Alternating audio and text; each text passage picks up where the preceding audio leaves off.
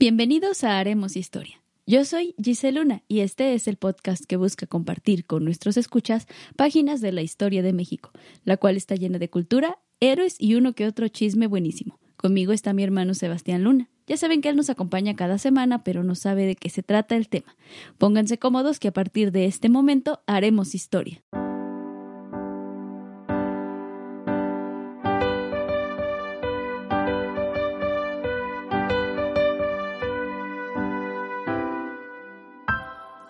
Historia. ¿Cómo te va, Sebastián? Bien, gracias. ¿Y a ti? Bien, también aquí, en otro viernes histórico. Ey. No tenía nada que decir, solo... Solo, ey. Solo, ey. ¿Y cómo ha ido tu semana? Bien, bastante ¿Cómo te bien. fue con las dos horas que pasaste lavando tus Air Force? Me gusta mucho lavar este, mis tenis bien, ¿sabes? Que queden... me- tengo unos tenis blancos y... Bueno, tengo unos tenis blancos, pero esos en especial los uso mucho y me gusta que, que queden rechinantes. Solo para que sepan, Sebastián acaba de pasar como tres horas lavando unos tenis blancos con un cepillo de dientes. Así se lavan. Si quieres algo eh, bonito, hazlo tú mismo. ¿no? O sea, yo lavo mis tenis, pero me tardo media hora. Bueno, Y termino aventándolos a la lavadora. Sí, sí, pero yo no. Ok, bueno. Hoy te voy a platicar de un grupo eh, que vive en México y son los menonitas. ¡Ey! ¡Qué bonito! Venden queso, ¿no? Sí, tan blanco como tus tenis. Oye, ese estuvo muy orgánico. Muy ese- orgánico Sí, ese. sí, sí. Intervención. Esa transición. Sí, está muy orgánica tu transición de los menonitas. Eso no fue planeado, se me acaba de ocurrir. No, pero quedó muy bien. Aplausos, aplausos por esa transición, la neta. Estoy aprendiendo cada vez más de menciones orgánicas. Ya estamos preparados para que alguien... No que alguien nos patrocine con menciones orgánicas. Ni les cobramos, de verdad. Por favor, ayuda, tengo Quien sea, no importa. Bueno, pues los menonitas en la vida es un grupo que proviene de la sex- sexta, o ya la voy a empezar a regar, de la secta anabautista. Ellos se separaron de la iglesia eh, luterana y reformada en Holanda y Suiza durante el siglo XVI, o sea, hace mucho tiempo. Sí, bastante. Estos disidentes eh, recibieron el nombre de anabaptista. Anabaptista significa bautizarse de nuevo. Porque Ajá. ellos decían que por qué te bautizaban de bebé si tú ni sabías qué onda, ¿no? Cosa que me parece bastante Eh, sensata. suena bastante cuerdo. Ajá. Deberían de preguntarte, ¿no? Cuando tengas uso de razón. ¿Quieres? Sí. Ah, bueno. ¿Quieres? No. Ah, pues también chido. Me gusta. Entonces ellos decían, no, pues es que solamente te vas a bautizar a alguien cuando ya sepa lo que realmente significa la vida eh, respecto, o sea, llevar una vida acorde a los, a los principios y preceptos de la Biblia. Porque lo bautizarías antes que no tiene ni idea, ¿no? Entonces de ahí viene lo de Anabaptista, que ellos es lo que decían. Y con el tiempo, y gracias a la influencia del líder religioso holandés Menno Simons, derivaron en los menonitas. Y también los Amish, pero Se- por la influencia de Jacobo Menno. Aman. Sí, Por eso son menonitas. Ahora, porque a los seguidores de Menno. Ok, ok. Y los Amish, que es como algo parecido, pero son dos grupos diferentes, eh, seguían a Jacobo Aman, Ok, y pues por eso son Amish. ok. Pero bueno, hoy vamos a hablar más de los menonitas. Pero, eh, ¿cómo que lo seguían? O sea, ¿qué eran ellos? ¿Qué era Jacobo y qué eran Meno? Eran pastores, Ah, ok, o sea, era... mm, eran como sus profetas. Era como su religión, se podría decir. Es bueno, que son este cristianos, o sea, es parte del, son parte del cristianismo, pero están divididos, o sea, ellos lo que hacen es llevar la Biblia al pie de la letra. o sea, es como lo, como esa misma división entre mm, eh, los testigos de Jehová. Bueno, no, porque los testigos... Sí, ¿no? Creo que sí tienen la misma Biblia. Sí, porque, o sea, siguen a Jehová, pero pues a final de cuentas es lo mismo, ¿no? El- o los mormones que siguen su libro mormón, Ujú. de los, los- El libro los del hermanos Mormón. de la, de la última iglesia, se La ¿no? iglesia de los, san- de los santos de los últimos días. Esa co- Oh, ok. Vienes preparada en la religión. Ya sabes. ¿eh? Bueno, aunque bueno. conocer siempre. Hay que, hay que conocer. Qué bueno. O no sea, tengo como- religión, pero, No te... pero sí preparación. pero sí, sí he leído un poco Pero sí sobre leí. eso. Entonces son como esas mismas eh, divisiones. Haz de pues. cuenta, es como algo así. Ajá. Ah, ok, ok, ok, va. O va, como va. las divisiones de los judíos que están los ultraortodoxos y todo así, Sí, que, sí, sí. que tam- son como lo mismo, pero llevan sus costumbres de manera diferente. Ajá. Esto es lo mismo.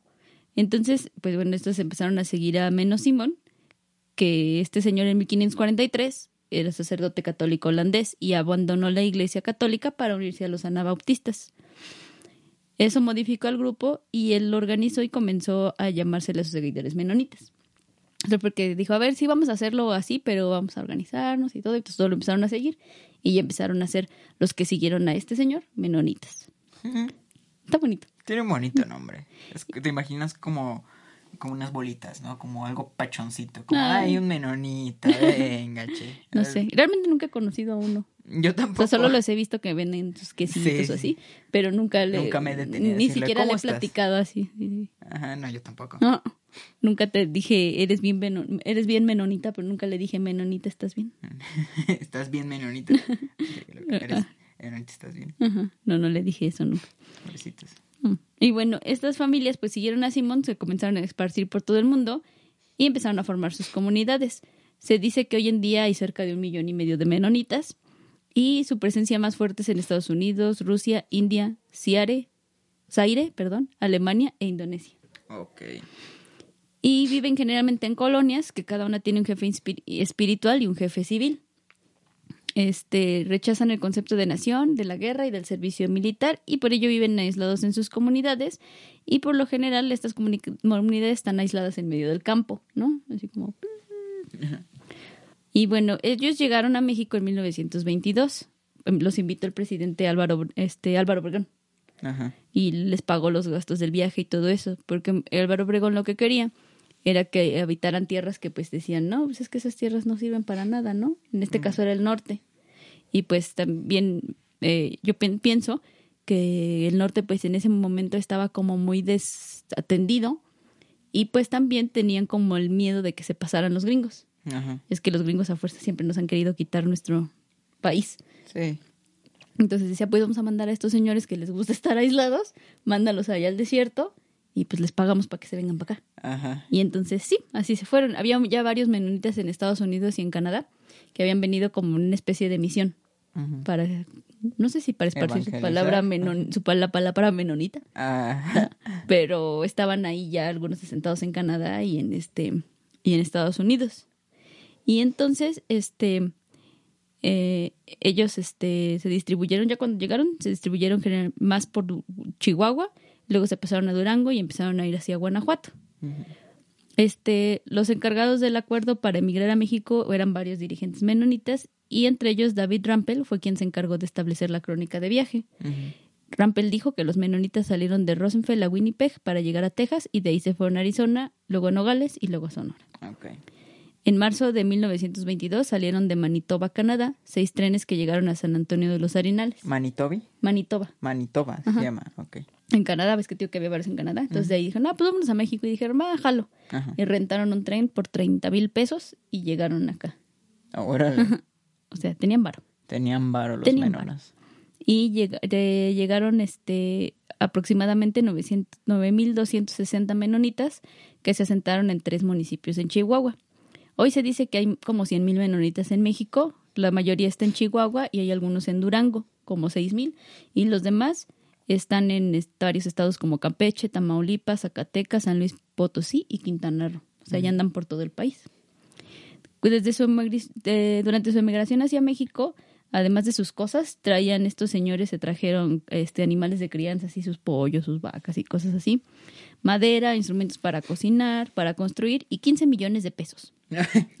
Cabe. Cabe señalar que tenían señalar. 15 millones de pesos. Y a cada familia les dieron 43 acres de tierra. No sé cuántos son kilómetros, pero suena bastante. 43 acres. Ajá. Suena bastante, ¿no? Ujú. Winnie Pooh era el que vivía en el bosque de los mil acres, ¿no? Sí. Sí era, sí era Winnie Sí, era Pooh. Winnie Pooh con Ah. Christopher Robin y su... que decían que estaba esquizofrénico, ¿no? El, el, ¿no? ¿Qué era qué? El, el tigre que tenía mm, hiperactividad, ¿no? THA. Mm, Pero supone que Christopher Robin era esquizofrénico y por eso veía sus Por animales eso, que se por eso movían, ¿no? imaginaba los animales, ¿no? Bueno, no sé si lo haya sido, ¿No has pero está chida ese- la teoría. Ese círculo en el que te sale la, el- la neurosis de cada uno de los, de los personajes. No, pero tiene mucho sentido que... Porque sí. Piglet está, tenía miedo de todo. No, sé, No, el depresión era. Igor. Ah, Igor era, era el de... El Igor. el deprimido. Deprimido. y- Deprimido suicida. ¿no? este, Piglet siempre tenía miedo. Igor le quitaban la cola, ¿no? O sea, se le podía quitar la cola. ¿A Igor? O, ajá, o es un recuerdo que yo tengo. No, porque tenía como para póngale la cola al Ajá. burro, así era su Sí, colita sí era, del moñito. Que la, ajá, que le, pero que se- sí La- la, pueden quitar y La, se la vuelven la a traía poner. como una tachuela. Ajá, ajá. Ah, ok, yo creí que era nada más un recuerdo mío como que deforme. No, que sí. en algún momento, no sé, lo vi y yo, yo creía que era Sí, tenía su colita así. así. Mil la creces mucho, transformo la 43. Yo creo que es un lugar decente para vivir. No sé cuánto es, no soy matemático, pero usando como referencia como... son como- es como los países que no usan el sistema métrico, ¿no? Sí, aparte, ¿por Ocupan qué? cualquier cosa. El pie de un señor que existió hace no sé cuántos años. Se les ocurrió. Y ya, así nomás. Muy tonto Estados Unidos. Sí, o sea... ¿Por qué hablas en, en este en Fahrenheit cuando no tiene nada que Sí, ver? o sea, uno pues cero, pues es una, una medida que se puede, uno, dos, tres, y ellos así como que el, el cero, eh, o sea, el Fahrenheit, el que equivale a cero grados centígrados, es como un montón, ¿no? Y no tienen ninguna relación una Ce- cosa con la cero otra. grados Fahrenheit son como, ¿cuántos? 23, menos 23 grados. Ajá, o sea, no, ¿no? tiene sentido. Porque te dicen, ah, estamos a 100 grados. Y dices, no manches, están muriendo. Pero Fahrenheit. Ah, no, pues están como a 25 grados, Ajá, 22 y grados, no sé. pero a lo que voy es que sí, el, yo, yo tomando el principio de ellos mismos que pudieron ocupar un pie, yo tomo misma hipótesis de que si mil acres son bastantes en el... No, pero no son tantos. Mira, estaba buscando 43 acres. Son igual a 0.17 kilómetros cuadrados. No, no me salió la matemática. Entonces el bosque de Winnie Pooh era muy pequeño. El chiste es que les dieron 43 acres y Winnie Pooh vivía en el de 2000 acres. No, mil, diez mil, mil acres. ¿Mil acres? Mil acres, ¿no? Era thousand. Ajá, No, mil. mil acres. Bueno, X. Estos señores que llegaron a Chihuahua se dividieron en dos colonias. Ajá, La de Manitoba y la de Swift Current. ajá. Ahí formaron un gobierno teocrático dirigido por obispos elegidos según sus creencias, Define teocrático. ah, que era por...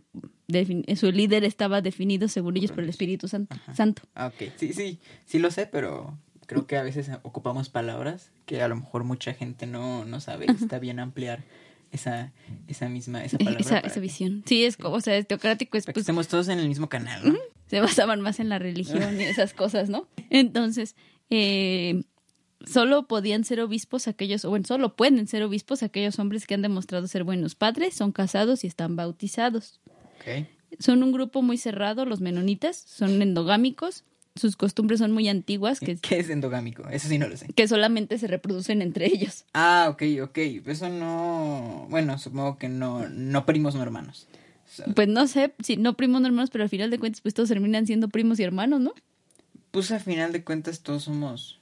O sea, sí, todos somos hijos de Dios y hermanos, Todos, pero... somos, todos somos hermanos de cierta forma. Bueno, no, todos somos familia, ¿no? De alguna forma. Sí, porque, porque- venimos, somos la misma especie. Sí, porque mira, cuando Adán y Eva, Ajá, a ver, vamos desde el principio, a ver. Adán vámonos para atrás. y Eva, la costilla, ¿no? No, pero, o sea, pues sí, en algún momento, pues todos fuimos muy... y, muy este Salimos de uno solo, ¿no? Ajá, pero tiene muchísimo tiempo suficiente como para que pues cada quien se distorsione su código genético Ajá. y no haya como problemas, pero pero a ellos son pocos. te voy a hacer una ajá, te voy a hacer una pregunta de lo cual seguramente no encontraste, pero no pierdo nada en preguntarlo. ¿No hay una incidencia mayor de personas con síndrome de Down o, o con problemas del desarrollo dentro de estos grupos que se reproducen? ¿Son endo ¿cómo? Endogámicos. ¿Endogámicos? De hecho, fíjate que sí. Entre los menonitas hay una incidencia muy alta de malformaciones, este, discapacidades, Ok. ¿cómo se dice? Este, no son enfermedades, pero bueno, como errores genéticos, Sí. malformaciones genéticas. Ajá. Ajá, y sí tienen, hay mucha incidencia de ellos entre, de ese tipo de, de, dif- de diferencias, pues, Ajá. o sea, de ese tipo de, de, pues sí, hay mucha incidencia en ese tipo de, de problemas genéticos porque se reproducen entre ellos y pues a final de cuentas el, su ah, eh, mutación genética o su mezcla genética es muy poca, Ajá. entonces pues es casi casi como si tú y yo tuviéramos un hijo, lo cual se resultaría muy raro. Ajá, eh, Saldría con errores, muy sí, porque tú, seguramente. porque tú en lugar de lavarte los dientes ocupas el cepillo para lavar tus, tus, tus tenis. Entonces no, Y el trapo para los dientes, ¿no? sí, seguramente. La grasa. El sote para... el... ¿Cómo se llama? El, nugget, ¿no? El nugget. El el nugget de que... Ay, agarra el negro otra vez. ok, esta, esta pregunta la tiré nomás porque... Porque me entró a la mente. No, pero eso. sí. Pero... Sí vi que hay mucha, bueno, o sea, se Ajá. dice que hay mucha incidencia. entre Qué ellos. gusto que lo hayas investigado también. ¿eh? Cuando gustes. Me da- Aquí estoy para servirle a Dios y a usted. Y bueno, sus costumbres y sus ropas de estos señores se remontan al siglo XVI. O sea, para- en el siglo XVI, se como cuando se originaron, se acabó la modernidad para ellos. Mm. Porque si estás de acuerdo, yo estaba pensando así de, bueno, no les gusta la modernidad, pero de alguna manera el siglo XVI ya eran modernos y los comparamos con el hombre de las cavernas. Sí, sí, mucho más moderno, ¿no? Entonces no entiendo su, no entiendo eso, Ajá. pero bueno, es, está bien, ¿no? Eh, ah, bueno, se visten con su este overolito, su sombrerito, su camisita así, y Sí, las sí. mujeres con su vestidito. Y generalmente, bueno, algunos se trasladan, o la mayoría se trasladan en carruajes antiguos tirados a caballo. ¿Todavía? Neta, qué loco. De hecho, por ejemplo, solamente conducen autos o usan electricidad o así, algunos, y, y solamente lo ocupan para trabajar. Para hacer quesos, ¿no? Sí, o sea, para hacer cualquier cosa productiva. así, por eso. Pero así, por ejemplo, hay uno, estaba viendo algún un menonita que estaba platicando en una entrevista que está trabajando en el sur, en Yucatán, creo. Ajá. Ves que ahí no hay tierra ni nada, pero empezaron a cultivar soya y la compran mucho en Asia. Ajá. Este, de hecho, cuando un empresario que creo que es consejero de AMLO, hola AMLO, Y que necesita un celular o algo así. Mm, Ajá, entonces él usa la computadora y usa internet porque los contratos, como vende al otro lado del mundo, pues muchos son en internet. Pero solo La lo carta o sea, tarda pero mucho en llegar. Pero no es como que tenga Facebook. Ajá. O sea, solamente lo ocupa para el trabajo. Hipotéticamente, si alguien se... Está muy tonta esta pregunta, pero si alguien se dedicara a ser youtuber, Hay una youtuber menonita. neta. Sí. Y o sea, la religión le da permiso de... Pues no sé si le da permiso, pero ella lo hace. Por aquí apunté su nombre. Ahorita que, que lleguemos a esa Ahora, parte, te lo voy a ya plantamos confirmar. un, un regalito para los que se, los que estén escuchando. Ajá. Y este, Estamos lanzando el anzuelo. estamos lanzando el anzuelo para Sí. que se vea al Péscalo, chisme. péscalo. Y entonces, bueno, ellos, este, cada colonia menonita tiene sus nombres, sus propias normas, pero en general eh, no suelen trabajar para personas fuera de la comunidad ni se casan con personas ajenas. Rechazan la modernidad y sus días los dedican a la lectura de la Biblia para alejarse de las tentaciones del diablo y para el trabajo. Obviamente no van a bailes, no van a teatros, no van a cines y su único momento para poder cantar es en la iglesia. Qué vida de hueva, ¿no? Ya es como O sea, un día en cuarentena cuando se te va el internet. sí, o sea, ¿qué haces? Bueno, imagínate si aquí, bueno, yo sé que ahorita nosotros ya estamos como bien esclavos, pero un día se te va el internet y no puedes salir y así, como ahorita en la cuarentena se te va el internet un día y ¿qué haces? No, pues, Te, quedas como el meme de Pablo Escobar, ¿no? Que Limpias, así no sé, Viendo. ¿no? Como que curiosamente es el son los, en los que más limpio está mi cuarto. Ajá. Y, y, y todavía tenemos datos en el celular. Datos móviles. Sí, y, y aparte, o sea, al final del día va a regresar el internet, no te O vas a quedar toda la ¿qué, vida ¿qué así. hacen? Me, me daría mucha curiosidad. Espero que algo comentes de, no sé si algo, si algo comente la, la youtuber que vas a decir, pero espero que me mencione un poco más de su estilo de vida porque qué hueva, imagínate, o sea, no sales al cine, no, no estás conectado con la, con la sociedad actual, ¿No? estás viviendo en otro mundo. Sí, Te, te metes en tu mundo renacentista y juegas eso toda tu vida y te mueres y ya. y ya, valió. hueva, perdón menonitas, pero no creo que los vean, no tienen YouTube. O no, a lo mejor la youtuber. A lo mejor la youtuber, en ese caso, patrocínanos, ¿no? Podemos hablar de menonitas todo el- todos los capítulos. Todos los capítulos. Y ya, bueno, pues la energía eléctrica solo la ocupan para trabajar. Sus casas las iluminan con quinqués o cosas así. Este, la lengua que hablan los menonitas se llama Plaudetsch o bajo alemán. Este proviene eh, de un grupo de menonitas que huyeron de la persecución que sufrieron en los Países Bajos y en Bélgica del siglo XVI y se fueron a refugiar a Datsiat. Hoy se pueden encontrar menonitas en más de 60 países, o sea, hasta la, el- la lengua que hablan también es del siglo XVI, su Eh, alemán. ¿Y hablan otros idiomas? ¿Son, bil- son ¿cómo No sé si sean bilingües, o sea, si tengan como conocimiento de otro idioma o algunos al menos, pero la lengua que hablan es alemán antiguo. ¿Qué hue- ¿Y el alemán antiguo se parece a algo del moderno? Pues me imagino que es como el español antiguo, ¿no? Que hablábamos así de "Ef hacer esa tu voluntad, Ajá, algo así, ¿no? Como extraño el, ajá. el, español de... Como el Quijote, ¿no? Ajá, como el español de Cortés o algo así. Ajá. Y los niños solo estudian de los 7 a los 14 años de edad, más o menos como tú. Después de los cuales los hombres se dedican a ayudar en las labores de sus padres y las mujeres a ayudar en el hogar. Las mujeres se la viven haciendo pan y comida, Ajá. limpiando y ya, lavando. Y los hombres pues haciendo el trabajo del campo, el queso, la, el cultivo, porque pues se dedican a la, a la agricultura y el ganadería. Sus casas generalmente son una caballeriza, un taller doméstico y dos o tres cuartos, no, tres cuartos o cuatro. uno para, la para los papás, uno para las mujeres, uno para los hombres y a veces uno para las visitas. ¿Y sus casas son igual a eh, estilo... ¿Antiguo? Ajá. Sí. Neta. Sí, así de maderita y así como los que ves en las películas de Estados Ajá, Unidos de ajá. antes, del, de los siglos anteriores, del siglo XVI. Así tienen como la misma idea. Órale. Y, ah, bueno, para los menonitas el domingo es un día así como de guardar. Se acuden a la iglesia desde la mañana y para dedicarse a estudiar la Biblia dos o tres horas y luego los padres y los hijos descansan en sus casas. Por las tardes se reúnen con familiares y am- o amigos para platicar. Ajá. Ellos sí conviven. Ajá. No como uno que se reúne con familiares y amigos y luego los ves a todos están así con su celular y tú así Pues déjales mando un WhatsApp, ¿no? Ajá. Y los jóvenes a veces se escapan para irse a los campos a comer semillas de girasol bien malotes. Uy. Pero los más atrevidos a veces se toman cervezas Oh. o se ponen a escuchar música popular del momento que conocen, por ejemplo, aquí en México, pues los, los chavos lo conocen con sus compañeros mexas, con los que Ah. trabajan en la siembra. Que algunos salen así como a trabajar o así Ajá. y pues conocen a algún mexicano por ahí que les enseña la música. Qué raro.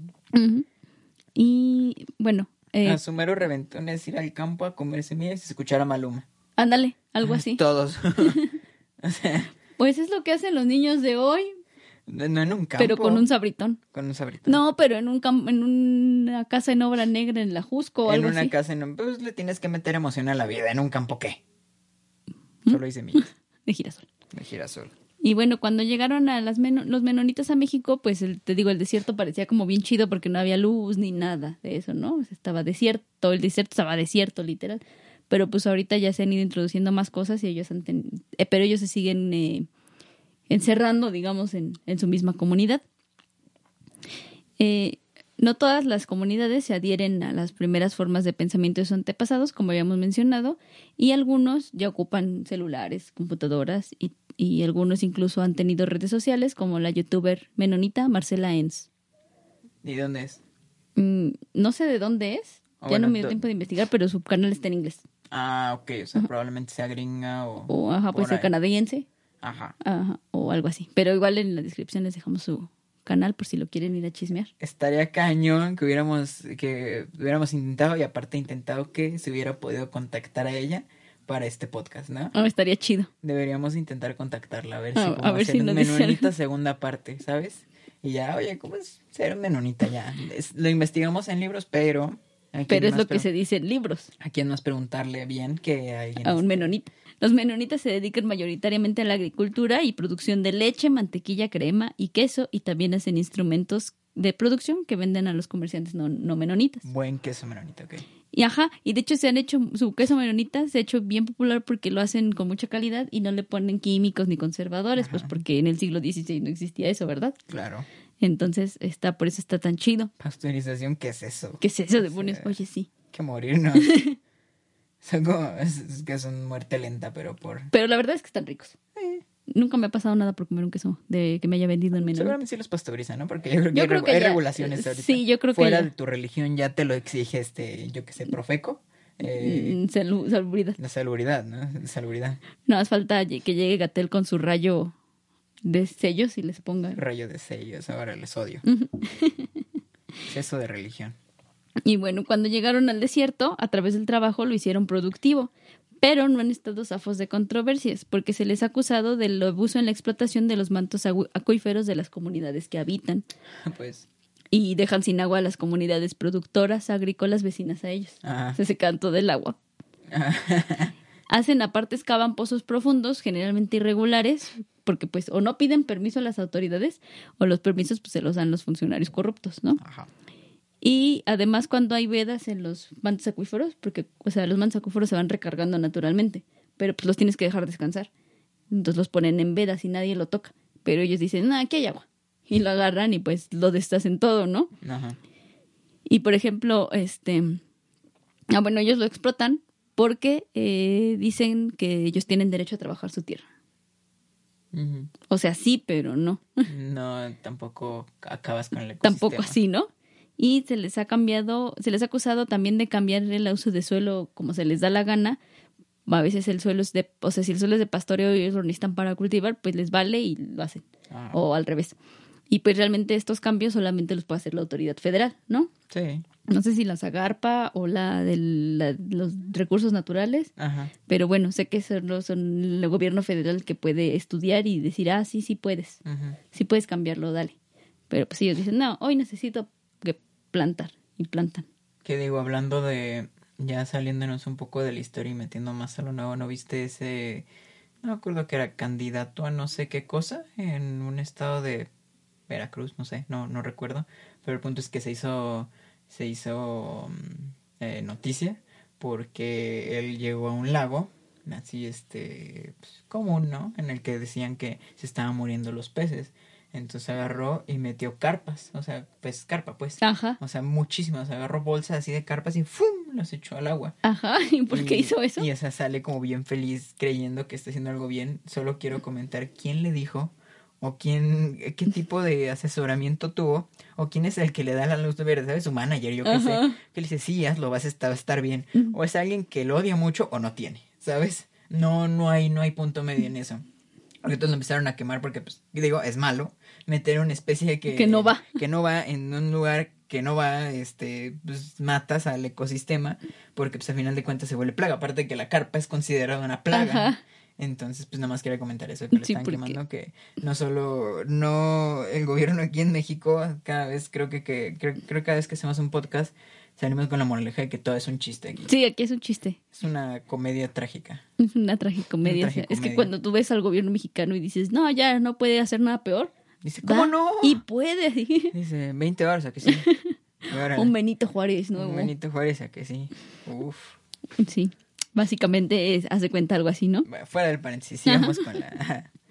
Y bueno, pues como han este, hecho estas cosas, así que pues a la gente no le gusta mucho, los vecinos, generalmente que son productores chihuahuenses, que bueno, o sea, que no son menonitas, destruyen sus pozos y las presas clandestinas que hacen los menonitas. Y también, eh, bueno, los productores chihuahuenses dicen, ah, pues es que estos vatos son buenos productores, pero pues no manches, no le dan nada al país, ¿no? O sea, sus, no dan, sus cosechas generalmente lo exportan. Y aparte, pues no le dan empleo a nadie que no sea de su comunidad. Ajá, o sea, no dan empleo realmente como para los mexicanos. Y aparte sus maquinarias pues son importadas y sus refacciones también. No apoyan a... Ajá, o sea, como que no, no, no figuran en la economía, ¿no? Y aparte, eh, realmente pues ellos no se sienten mexicanos, solamente pues por de nacimiento, porque pues, es su derecho, pero no es como que digan, ah, sí, yo soy mexicano, no, son Ujú. menor, menonitas. Y por ejemplo, en una eh, colonia llamada El Oasis, una colonia menonita, eh, el ex- eh, explotaron tanto el agua que acabaron con el- los mantos aquí- acuíferos. ¿Dónde está esto? En, ay, no, no lo apunté. Pero también está Bueno, en el norte. ahí. Está en el norte también. Su tarea. Está en el norte, pero están en, en el norte. Creo que también en Chihuahua. El chiste es que ellos agarraron un manto acuífero que estaba en veda y el, o sea, el manto acuífero eh, estaba, bueno, porque ellos lo que ocupaban eran ocho, ocho mil hectáreas. Mm. Bueno, agua para ocho mil hectáreas y empezaron a crecer su producción y resultaron necesitando agua para 30 mil hectáreas en muy pocos años. A ver, tradúceme eso en acres. No, ya no, ya no. No usaremos acres. No, ya no vamos a usar ese sistema feo. Se oye bonito. Intenté sentirme muy acá diciendo acres y la verdad es que me salió horrible. De que nadie sabe que es un acre. Tontos Estados Unidos, ya no lo hagan, por favor. Sí. Pero bueno, ya no lo vuelvo a hacer. Y entonces, el, el manto, este manto acuífero que tomaron tenía una recarga anual de 50 millones de metros cúbicos, naturalmente, ¿no? Y los, este, y entonces ya ellos necesitaban 437 millones de litros cúbicos. O sea, da- ¿50 mil dijiste? Si tenían 50 millones de metros Ah, cúbicos, 50 millones. Ajá. era lo que, lo que tenía, el- lo que se recargaba solito el manto. Dinan 430. Y ellos querían usar 437 millones de litros. Bro. O sea, era, o sea, bueno, ahí no hay como que sí, 437 menos 50, nos sobran como 300 y tantos, entonces, Es como de niño, ¿te imaginas qué pasaría si, echo un, si echan una toalla gigante al mar para que lo absorba? Una esponja gigante al mar para que lo absorba. Ellos están haciendo eso, ¿no? sí, pero nunca me imagino eso de niño. Sí, ¿no? ¿No? ¿Cuántas, ¿Cuántas esponjas te tomaría absorber el mar? Hay un TikTok, búsquenlo. Pero bueno. Ok, gracias ¿Qué por te, el dato. qué te responde eso, eh? Gracias por el dato, bro. Hubiera estado genial. Spoilers si- son muchas. Hubiera estado genial si te lo hubiera preguntado. Pero bueno, Entonces estos señores pues dijeron, eh, no hay agua, vámonos. Y se tuvieron que ir a otras tierras con más agua, pero volvieron a hacer lo mismo, perforaron más pozos que no debían de estar ahí. Oye, pero ¿qué pasa cuando consumes más agua, o bueno, tanta agua que es casi el límite de lo que puede regenerarse? O sea, ¿se seca literalmente? Mm, no se- bueno, ¿Erosión? lo puedes secar, ajá, o sea, puedes hacer que se erosione al grado de que se seque, pero a final de cuentas ya cuando lo dejas en paz, que a final de aquí lo que hicieron fue eso, se fueron, ¿Se inunda? No, se vuelve a recargar. Ah, sí. Ajá. Ah, Y ya, pero lo tienes que dejar muchos años. O sea, es como cuando talas un árbol, ¿no? Se tarda, no sé, 10 años en crecer y lo talas en 10 minutos. Y para poner otro y que vuelva a crecer, pues te tienes que esperar otros 10 años sin tocarlo, ¿no? Bueno, cuidándolo. Es lo mismo. O sea, se vuelve a rellenar, pero tienes que dejarlo muchos años para que vuelva a tener esa recarga constante. ¿Todos los días se plantan árboles?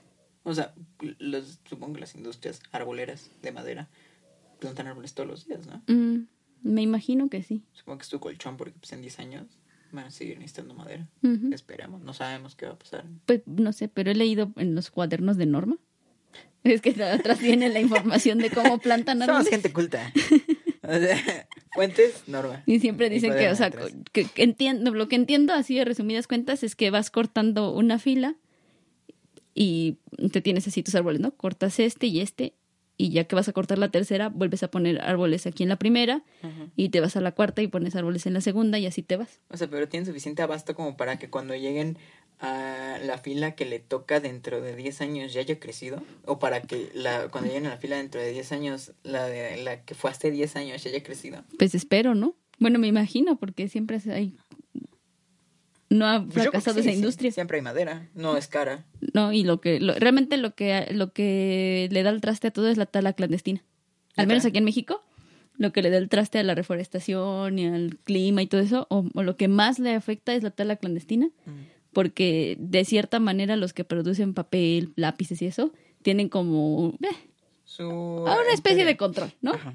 Tampoco es como que sean así como que uy súper No, pues responsables, se sabe, pero está palabrado, ¿no? Con el gobierno. Y lo pero lo intentan y pues los que talan ilegalmente pues no. ¿no? Entonces nada más deshacen las cosas, terminan de talar un monte y se van al que sigue. A ver, ¿tú qué sabes de derecho? ¿Es ilegal si yo voy al bosque y me llevo un árbol? O sea, Sí. ¿sí? O sea, ¿estás qué? ¿Afectando el ecosistema? Estás afectando al medio ambiente. ¿Estás, este, ¿cómo se llama? ¿Un delito ambiental? Ujú. No sé si alcanzas como así como cárcel y también depende por qué lo hiciste. A lo mejor O se sea, estaría, estaría muy tonto, ¿no? imagínate, ¿por qué, estás, ¿por qué estás aquí? Ay, violé un perro, no sé, violé a cinco personas, maté a un niño, no sé. Dale un árbol. O sea, cosas horribles, ¿no? Asalté 20 bancos, no sé, secuestré al gobernador. Ah, ¿Cómo se llama el hijo de Nelson Vargas? o algo Ajá, así, ¿no? algo horrible, ¿no? Ajá. ¿Y tú? Dale un árbol. Sí, o sea, no sé realmente cuál sea la pena, pero no debes de hacer eso. Ajá. O sea, sí, no, no puedes ir tú al bosque y talar un árbol y llevártelo. Ajá. No pu- puedes sacar un permiso y si te dicen que sí, sí te lo puedes llevar. Ah, pero realmente no puedes. Y por ejemplo, cuando vas a cortar tu arbolito de Navidad, pues ellos ya tienen en teoría un permiso para vender esos Ajá. árboles. O sea, eso se Son dedican. árboles dedicados Ajá. a, a comercio. A comercio, ajá, es como, sí, como el ex- cuando haces vaquitas para comer, pues son para la producción, para el consumo humano. Es lo mismo los arbolitos, los hacen para, con ese fin, los plantan y ya te lo cortas y te, te lo puedes llevar porque lo compraste en una tienda de arbolitos. O sea, ordeñar una vaca es ilegal. Si o sea, si tú encuentras una vaca en la naturaleza, que no hay vacas en la naturaleza, ¿no? Todas están en, En granjas. este, No sé en- realmente si haya vacas. Vacas como, Se- creo que no. según Según, yo, yo, no. solo son los toros Según- y pues ya las hembras, ¿no? Pero- Según yo, la, la, hasta donde yo sabía, las vacas se extinguirían si no fuera por los humanos, ¿sabes? No También tienen- los toros. Los toros también, porque pues, son el- la vaca hombre, ¿no? De hecho, no, pero o sea, por ejemplo, si desaparecieran las corridas de toros, desaparecerían los toros de Lidia porque es carísimo mantenerlos. ¿Neta? Y pues, ¿quién querría mantener? O sea, se oye feo, pero ¿quién querría mantener un toro que no te va a servir? Ajá. Porque pues te sirve Pero es para que la piensa, lidia. ¿Una vaca podría sobrevivir en la naturaleza? O sea, por ella misma. Yo creo que no. No, no creo. Yo creo que si hubiera muchas vacas y no fuese alguien que las alimentara así, ¿sabes? Se acabaría en el pasto y se morirían, ¿no? Todas. ¿Y por qué estamos hablando de vacas? Bueno, pero lo que voy es que... ¿Qué te dije? no, sé, o no sé a qué iba, o sea... Que ah, si podías ordeñar una o vaca sea, en si, la tú, si tú encuentras una vaca así andando nomás y pon tú, no te dicen, el dueño no, no te ve, ¿no? Pero te ve la patrulla. ¿Es ilegal ordeñar una vaca? ¿Estás cometiendo algún delito ambiental? ¿Estás No. así? ¿No? Si no la vas a lastimar a la vaca, no. y no la vas a maltratar, no Los pasa dueños, nada. Nada más te llevas tu leche y ya te vas. Y si el dueño no te dice nada, pues en teoría no. O sea, en teoría sí es un, le estás robando al dueño, pero pues si no lastimas a la vaca, Ajá. solamente que el dueño te denuncie, entonces ya te podrían decir algo. Ah, ok, solo No sé, son bien, ¿no? perspectos de derecho que pasan creo que cada cinco mil años, o no sé. Bueno, en los campos sí se pelean mucho por las, por las vacas y por los ganados y así. Sea, sí. Es un, tu- los animales de crianza son un bien. Ajá, Entonces, si yo te mato a una cabra, es lo mismo que si yo te chocara tu carro. ajá. Tienes que Te tengo que pagar. Hay aseguradoras de ganado. No, creo Debe- que sí. Debe de haber. Creo que sí hay. Debe, ajá. o sea, a fuerzas debe de haber. Cuando, no sé si a lo mejor un, un pequeño ganadero tenga un seguro, pero las grandes empresas que se dedican a procesar carne y así, sí son como cuando aseguras tu flotilla de carros. Ajá. Y igual eh, sigue siendo la misma empresa, o sea, sigue siendo, yo qué sé, AXA, GNP. No sé, nunca he preguntado una cotización de seguro de ganados, pero sé que sí existen. O sea, pero serán con las mismas empresas o una empresa sí, ¿no? aparte de, ay, Vaca Safe, no sé. Cow Safe. va. Cowsafe. No, no sé si hay una empresa aparte, pero sí hay aseguradoras de vacas. Bueno, ya me estoy viendo mucho. sí. Vamos a ver con los menonitas, al grano. Este, y bueno, entonces estos señores pues ya agarraron y, y se acabaron el agua, ¿no? Ajá. Entonces, este, ah, bueno, y estos señores entre los menonitas y los agricultores mexicanos que no son menonitas siempre ha habido pique desde que llegaron. Este, le- los vecinos mexicanos les dijeron, ah, pues te tiro paro, te ayudo a que te adaptes a tu, a tu nuevo entorno, pero pues realmente se empezaron a llevar mal y casi desde el arribo desde los primeros grupos de colones, los ganaderos mexicanos de las comunidades cercanas dejaban que su ganado pastara en los campos de cultivo de los menonitas. Y ellos decían, ¡ay! Y pusieron sus cercas así de alambre y le iban los mexas y los cortaban y dejaban otra vez que pasaran su ganado a Ajá. comerse el- lo de los campos de cultivo. Sí, déjalo, no puede tener armas, está en el, mil, en el 1600. Ajá. Y entonces también hubo varios robos que se cometían contra los menonitas que les robaban dinero y alimentos. Y hubo algún pocos casos, pero sí hubo de asesinatos y violaciones. Para abril de 1922, el gobierno de federal envió a algunos soldados para proteger a los colonos. Y los, los asaltos siguieron y los menonitas, a pesar de su paso- pacifismo, decidieron armarse y salir tras aquellos que consideraban culpables. Organizaron algunas patrullas también para vigilar las aldeas y sus alrededores durante la noche. ¿Y tenían armas nuevas o si eran, yo qué sé, Pues mira, no, le- no, no encontré qué armas ocuparon? Ajá. pero pues igual a lo mejor unos palos, ¿no? Porque es algo que me imagino, porque o sea, si estás armado, pon tu armado de verdad, ¿qué, qué puede tener una persona en 1600? Como esos de chispa, no sé, de los que le metían el palito. Ah, sí, espérame, espérame, voy a recargar. Espera, ahí voy, ahí voy, ahí voy, ya mero. Ya pronto, pronto, pronto. ¿Una espada, un cuchillo? Ah, bueno, esa te podría hacer más daño. Sí, pero ¿qué haces contra una persona que tiene una pistola moderna? Pero no creo que la, bueno, según yo los que estaban, los que les robaban no eran como tanto delincuentes así experimentados, sino que eran nada más como por la maldad, Ah, por molestarlos, o sea, porque les caían gordos. buen mexicano, ¿no? Ajá, y porque, o sea, como se estaban terminando su agua y todas esas cosas, decían, ay, vamos a molestar a estos vatos. Ajá. Entonces, en 1929, el gobierno federal comenzó a destacar piquetes de soldados en cada aldea. Los oficiales encargados tenían la autoridad para enjuiciar y perseguir a los acusados y si consideraban que, que eran culpables podían ejecutarlos. Como hasta Bien- ahora. Bien 1600. Como, pero eso lo hizo el gobierno, era el ejército. Ah, lo digo como hasta ahora, ¿no? Sí. Y la aplicación de esta medida resultó por fin en la disminución de robos y otros crímenes contra los menonitas. Incluso, bueno, a los eh, vecinos les caían gordos, pero algunos gobernantes también. Obregón les dio muchas concesiones y calles, por ejemplo, mientras estaba ocupado cerrando las iglesias, que no fue él, este, eh, les quitó todas las concesiones y les empezó a decir, a ver, no se pongan así, este, no pueden ser mejores que nadie, ¿no? Y Cárdenas al final decidió respetar las concesiones otorgadas a los menonitas. Ahora, este, algunos menonitas, este, están ya como en una, actualmente al menos en México están como en un punto en el que eh, no saben si modernizarse o qué hacer. Algunos incluso se han separado de sus prácticas religiosas y se han ido integrando al resto de la población. Y de hecho hace pocos, unos pocos años, una joven menonita representó al estado de Chihuahua en el concurso de Señorita México. Neta. Órale. Y hay otros que se esconden para escuchar música, para ir al cine, hacen grupitos para rentar cuartos de hotel y poder ver la tele, este, etcétera. Y otros hay quienes dicen, no, pues nosotros así estamos chidos, hay que alejarnos de esta gente. Y pues, este, la crisis económica y las sequías en el norte del país han golpeado tanto a los agricultores mexa- mexas como a los menonitas. Ajá. Y aun- aunque su organización de los menonitas les ha permitido resistir más, las, desigualdades económicas entre estos se van agravando. Su población se duplica aproximadamente cada ocho años y las tensiones sociales que se van agudizando no les dan chance de que hagan aldeas aledañas a las que ya tienen para que puedan vivir las nuevas generaciones. Y además, bueno, lo que se ha visto es que aunque les dieran tecnología, pues no podrían como que ser como nosotros o con las demás costumbres que nosotros, porque pues tienen un atraso educativo y además de todo, pues sus trabas religiosas no los dejaría. Ujú.